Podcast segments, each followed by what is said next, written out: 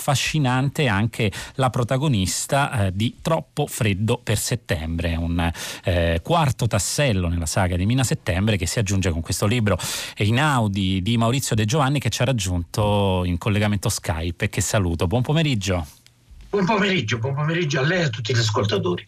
Grazie, grazie per essere con noi Maurizio De Giovanni, una donna appunto affascinante, fa capolino dalla copertina di questo libro, eh, sullo sfondo però di una Napoli molto popolata e, e, di una bambina che è altrettanto diciamo protagonista di questa storia. Troppo freddo per settembre, il freddo c'entra perché tutto inizia eh, in un giorno d'inverno, una mattina d'inverno viene trovato morto il professore Giacomo Giacomo Gravela e, e sembrerebbe, diciamo, questo professore eh, vive in un sottotetto, c'è un rapporto un po' strano con la sua famiglia che vive al piano di sotto e che lo lascia eh, soggiornare in un luogo non, non, proprio adatto ad un anziano, sembrerebbe un incidente domestico, ma poi qualche cosa, qualche elemento, eh, un nido, un nido, ecco, gli uccelli fanno il nido a gennaio, questa è una domanda che riecheggia un po' per questa storia, eh, lascia intravedere che forse l'origine di questa morte eh, va cercata cercata altrove. Allora, raccontiamo però, magari per chi non la conosce, anche se oramai è un personaggio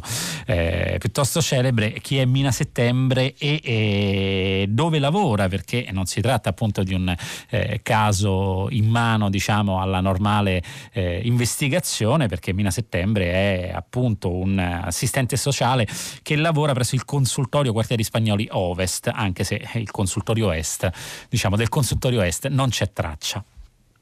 Sì, io innanzitutto uh, la ringrazio per aver fatto riferimento alla copertina. Raramente, secondo me troppo raramente, si fa uh, un riferimento effettivo all'oggetto libro, perché il libro ha una uh, materialità, una concretezza, una fisicità che spesso si sottovaluta si tende a dimenticare.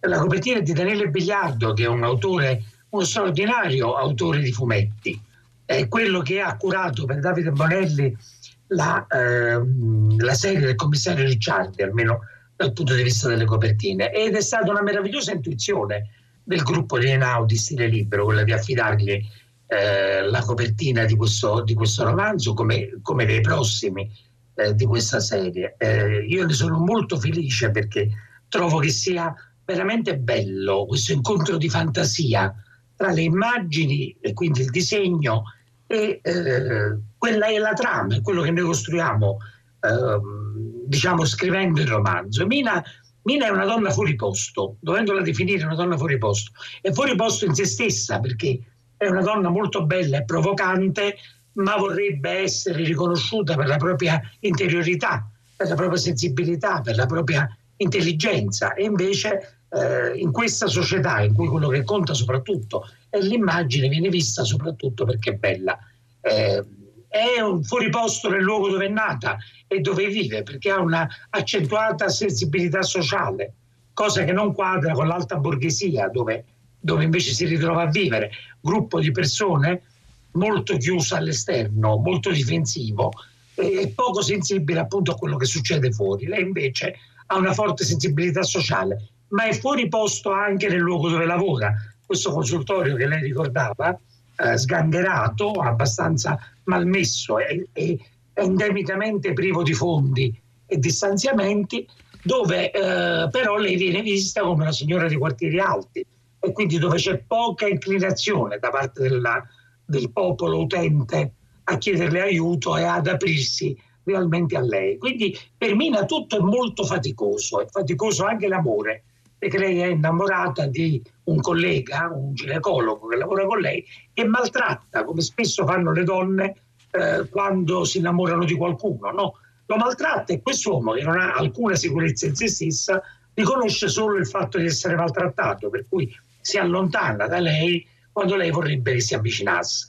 Quindi diciamo tutto questo contesto rende Mina una persona un po' fuori fuoco, un po' fuori posto, come forse siamo tutti in realtà, come spesso ci capita di sentirci in qualsiasi contesto.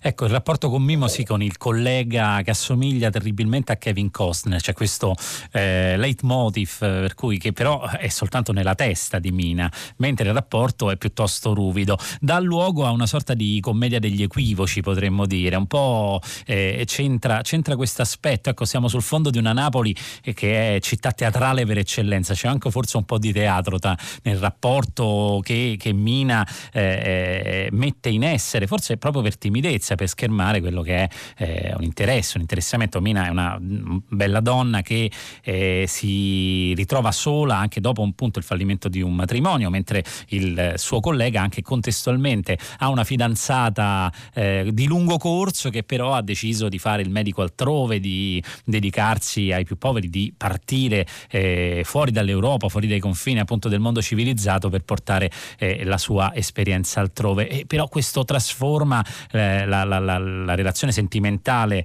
eh, in una sorta di virtualità e di fatto lascia anche lui eh, sospeso in questo mondo sospeso e quindi c'è questa incomprensione di fondo. Ecco, il tema della commedia sullo sfondo di, di una morte che un po' anche eh, crea un po' il linguaggio di Maurizio De Giovanni. Ecco, come dosare questi due elementi per creare una buona storia, Maurizio De Giovanni? Sì, Mina, Mina assolve al mio desiderio di scrivere col tono di commedia. È una cosa che ogni scrittore napoletano ha.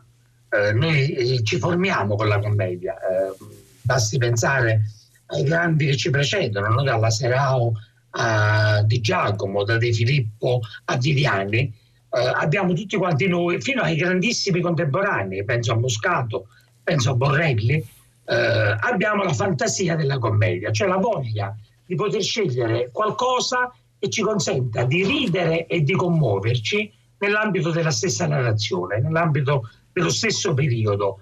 Eh, questo sia a teatro, dove trova questo la sua massima espressione ovviamente, sia anche nei romanzi. Io oh, scrivo polizieschi, quindi sia con Ricciardi che con i bastardi di Pizzo Falcone che con Sara, ehm, scrivo di, di delitti e di delitti passionali, quindi lasciando una tonalità molto scura a tutta la narrazione, pur mantenendo in alcuni personaggi, penso ad Aragona nella serie dei Bastardi o a Bambinella e Ricciardi, diciamo la possibilità di eh, alleggerire i toni in certe parti. Con Mina funziona al contrario, Mina è tutta quanta raccontata in tono di commedia, lasciando però all'interno della storia qualcosa che possa anche magari commuovere o far riflettere. In questo caso, in Troppo Freddo per settembre, la storia del nonno e della bambina, quindi di Gravela e della sua nipotina, eh, ha, diciamo, eh, accoglie il mio desiderio di far riflettere, anche di eh, proporre al lettore un po' di materia, di materia di commozione e di pensiero. In realtà gli anziani e i bambini nella nostra società sono abbastanza estromessi eh, non votano, eh, spesso non hanno disponibilità di denaro per comprare, quindi non sono clienti potenziali, non sono un elettorato potenziale. Questo li mette un po' all'esterno di tutto, della comunicazione, eccetera, eccetera, e anche quindi di certe, di certe rotte familiari. Anche in questo periodo di lockdown gli anziani e i bambini sono stati visti un po' come un peso, come, una, come un qualcosa di, di, di residuale. Eh, e invece hanno tanto da dire, hanno tanto da raccontare, che quello che io cerco di fargli fare in questo romanzo. Gli anziani bambini non li ascolta mai nessuno, a un certo punto forse è proprio questo l'innesco eh, che porta Mina Settembre ad indagare su questo caso che sembra una morte accidentale, potrebbe invece essere attribuita a, a, ad un camorrista uscito eh, di, di, galera che proprio diciamo, aveva un rapporto ed era stato denunciato da questo professore, quindi si profila l'ombra della vendetta. In realtà la storia contiene altro e contiene una storia di riscatto. Ecco, forse Rosario, proprio il eh, ragazzo che esce di prigione, eh, è, mm, la sua storia, la sua vicenda è quella meno, meno da commedia.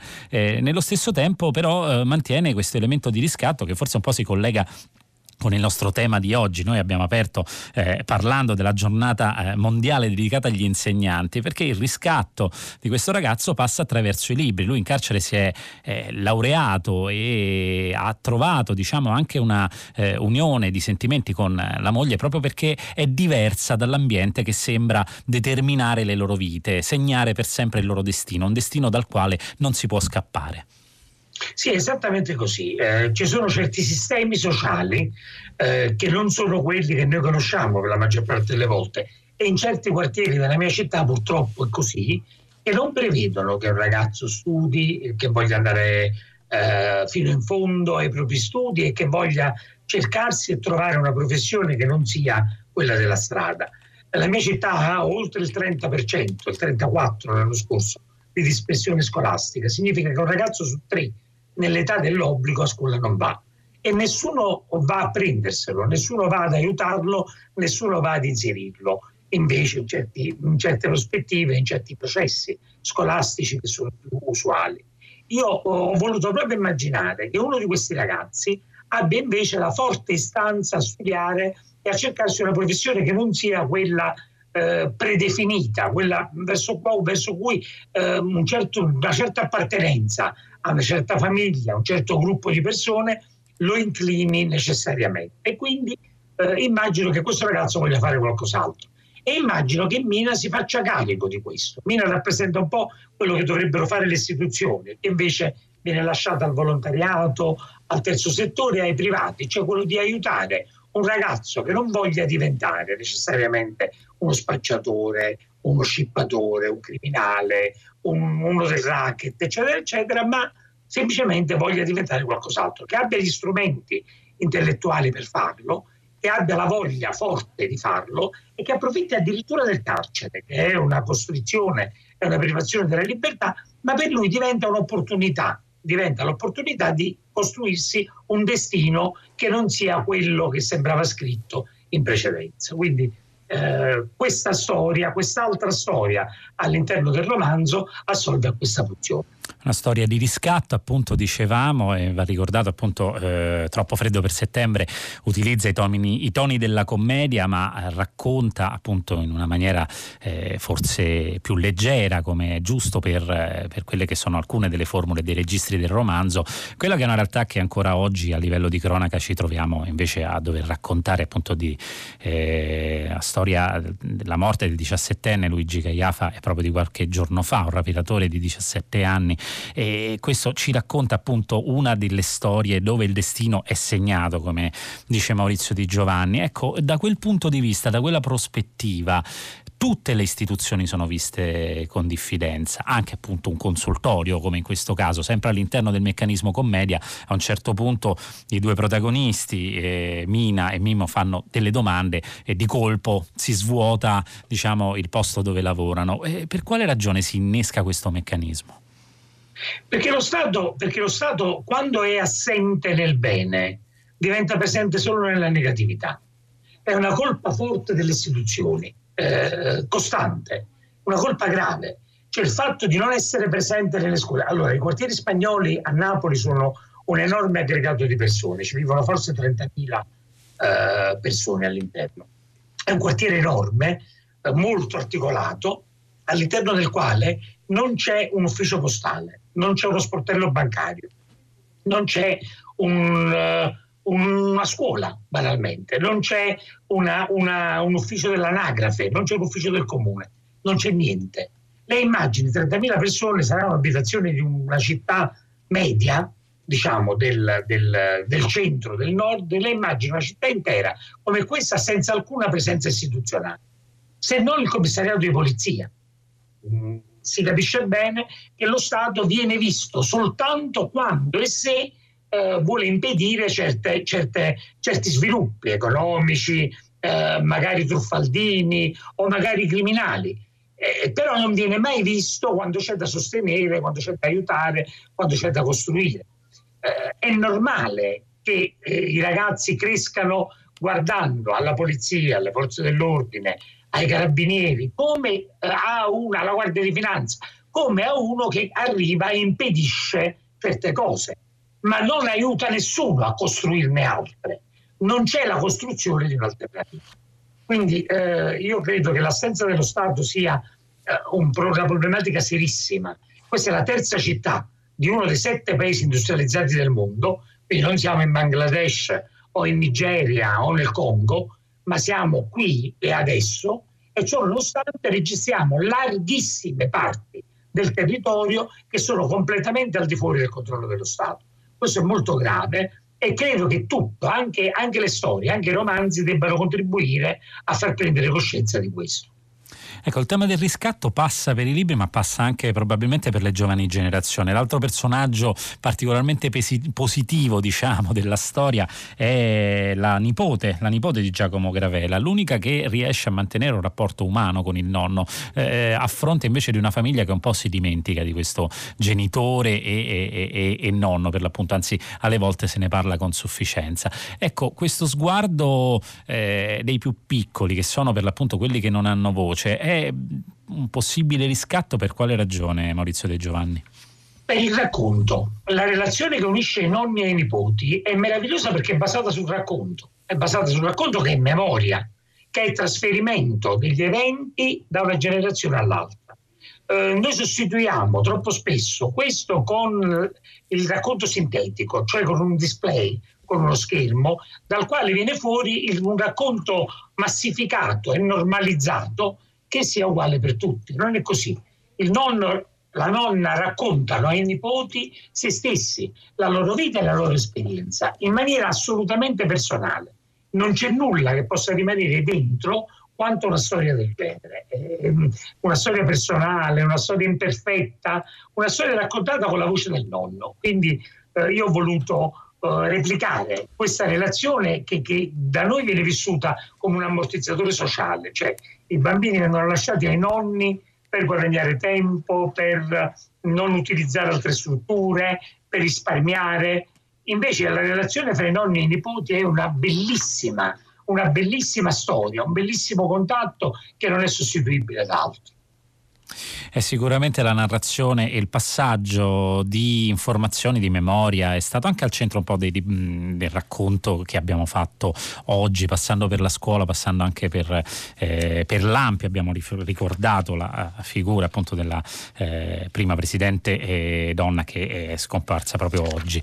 Il tema della memoria quindi è al centro diciamo, delle, della possibile ricucitura tra le generazioni e anche tra pezzi eh, di uno Stato che alle volte appunto lascia alcuni territori eh, abbandonati o comunque appunto non presidiati e soprattutto senza eh, la eh, possibilità appunto di, eh, di altre possibilità, ecco, eh, con un bisticcio di parole, ma la parola possibilità è sicuramente al centro, mancanza o, possi- o eh, realtà della possibilità di questa, di questa, storia. Sullo sfondo però c'è un quartiere e il quartiere è sì eh, diciamo un elemento dove giocano personaggi come Giovanni Trapanese, sono personaggi da commedia ed altri però sono personaggi da tragedia come la madre di Rosario per l'appunto perché si trovano a vivere un eh, un destino dal quale sembra non esserci via d'uscita. Ecco, che personaggio, che iperpersonaggio è il quartiere? Ma il quartiere, eh, lei deve immaginare uno spazio molto ristretto fatto di questi vicoli che sono, che sono, assolutamente particolari, nel senso che il vicolo non è eh, una stradina stretta, il vicolo è una comunità una comunità sedimentaria fatta di moltissime minoranze che si mischiano mantenendo la propria identità e contribuendo alla creazione di un'identità di gruppo che varia, che cambia costantemente. Oggi come oggi la comunità dei quartieri spagnoli è molto diversa da quella che era negli anni 30, quando io ho raccontato Ricciardi, per esempio. La comunità degli anni 30 era omogenea, era omogenea per Uh, era come un'unica famiglia, uh, ognuno era partecipe delle problematiche dei singoli, um, era in qualche modo anche abilitato a dire la sua all'interno della vita delle altre persone. Oggi sono oh, moltissime le comunità straniere che vivono nei vicoli, nei quartieri spagnoli, molto spesso in maniera clandestina, ma assolutamente omogenei l'uno agli altri Quindi è una comunità che, che, che comunica, scusi il bisticcio, che, che, parla, che discute in lingue diverse, ma in maniera assolutamente comprensibile, o, mi, nella piena assoluta tolleranza. Non ci sono mai episodi di intolleranza, di, di, di razzismo, di eh, malanimo tra le diverse comunità. Eh, ma secondo delle regole che sono assolutamente interne, nelle quali è molto difficile entrare, nelle quali è molto difficile entrare. Ecco perché il racconto dei quartieri è il racconto di un personaggio, un personaggio a parte che c'è in tutte le storie, ma che rimane un personaggio a parte e quindi eh, bisogna tenere conto, bisogna tenere conto della differenza che c'è tra questo personaggio e le storie degli altri che si svolgono all'interno di questo grande personaggio, ma con un colore, con una luce diversa dalle stesse storie che avvengono all'esterno. Torniamo a Mina Settembre, Maurizio De Giovanni, che è chiaramente un po' il motore di questa storia, anche se è, è, è, anche un po' lo sguardo, ecco, non la vive in prima persona, ma è quello che permette di seguire una traccia che poi porterà ad un epilogo. Ecco, Mina è, dicevamo sicuramente i toni della commedia esistono, è afflitta ad esempio da due problemi, vogliamo raccontare il problema numero uno e il problema numero due. Sì, il problema numero uno è la madre di Mina. La madre di Mina, Concetta, è una donna costretta sulla sedia a rotelle eh, che è convinta in uh, assoluta buona fede che l'unico modo per una donna come Mina di assicurarsi un mantenimento uh, nel futuro e una condizione sociale degna e una condizione di ricchezza sia trovarsi un uomo, uh, diciamo, opportunamente dando il proprio corpo in cambio. Ecco, eh, che una donna debba trovarsi un uomo per, eh, utilizzando la propria avvenenza e poi una volta trovato questo uomo ne debba, ne debba tirare fuori il meglio dal punto di vista economico e sociale. Quindi questo martellamento della mamma di Mina, che è basato soprattutto sul fatto che Mina sta invecchiando, perché Mina ha 42 anni, quindi ha un matrimonio fallito alle spalle, quindi questa donna non fa altro che distruggere costantemente l'autostima di Mina cercando di indirizzarla a un utilizzo di se stessa che Mina non è minimamente intenzionata a fare. Il secondo problema, diciamo, lato è il corpo di Mina. Mina è una donna di una bellezza provocante, non è di una bellezza di quelle che piacciono alle altre donne, è una bellezza di quelle che portano gli uomini a fare pensieri eh, molto molto specifici e molto, e molto particolari. Vivere, convivere con un corpo del genere, essendo una persona che invece ha eh, istanze sociali, vuole essere ascoltata, eccetera, eccetera, in una società maschiocentrica come, come la nostra, le procura delle, dei disagi che, che, possono diventare molto divertenti da raccontare. Insomma, io sono stato piuttosto cattivo con Pina, gravandola di queste due situazioni così eh, concorrenti nel rendere la giornata veramente pessima quasi sempre. Ecco, la giornata pessima che deriva sempre dalle attenzioni non richieste degli uomini in una società maschiocentrica dove per l'appunto forse l'aggettivo provocante è più nell'occhio del, dell'uomo che non nel corpo della donna che giustamente insomma dovrebbe poter essere libero di muoversi al di là diciamo della propria avvenenza. Ma eh, se questo è il lato comico poi c'è dicevamo l'altro lato perché è un sapiente dialogo questo di Troppo freddo per settembre tra storie anche difficili e momenti momenti eh, per l'appunto comici. E un elemento, l'abbiamo citato prima, assieme al quartiere, assieme al eh, disagio, c'è è, è il tema dello Stato, lo Stato assente, alle volte anche lo Stato troppo rigido. All'interno di questa narrazione, senza svelare troppo della trama, eh, in più di, un, di, una situazione sembra che le regole siano forse troppo rigide per poter eh, essere davvero giuste, soprattutto in un contesto come quello dei quartieri spagnoli. Eh, lo sarà nell'epilogo, ad esempio, uno Mimmo sarà a scandalizzarsi mentre, mentre, mentre altri personaggi saranno diciamo, a favore di soluzioni più spicce, ecco, diciamo così.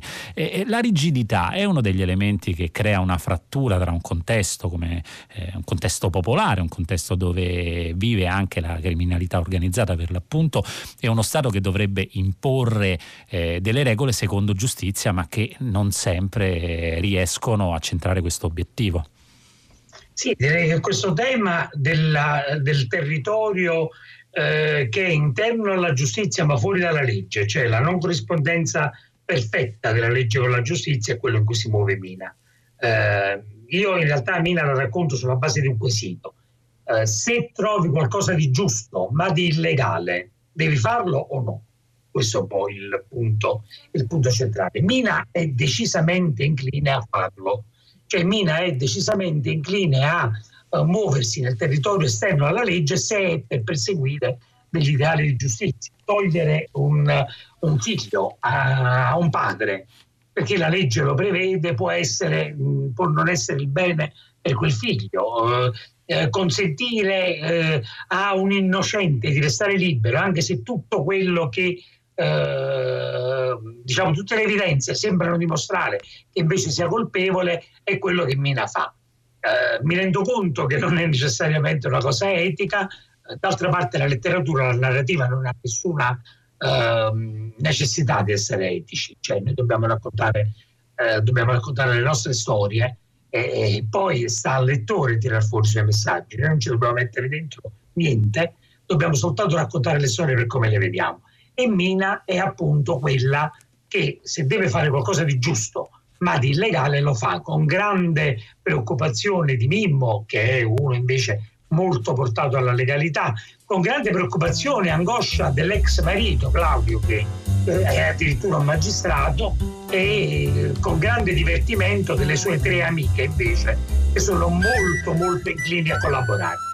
Ecco, questo sicuramente è vero, la letteratura non deve sostituirsi alla legge, ma chiaramente può affrescare quella che è una frattura attorno alla quale anche la filosofia del diritto ragiona, ovvero ciò che è legale non è sempre necessariamente giusto e in questa discrasia possono nascere delle storie. Sicuramente ne è nata una, Troppo freddo per settembre, edito da Enaudi Stile Libero, il nostro libro del giorno. Maurizio De Giovanni, grazie per essere stato con noi e per avercelo raccontato.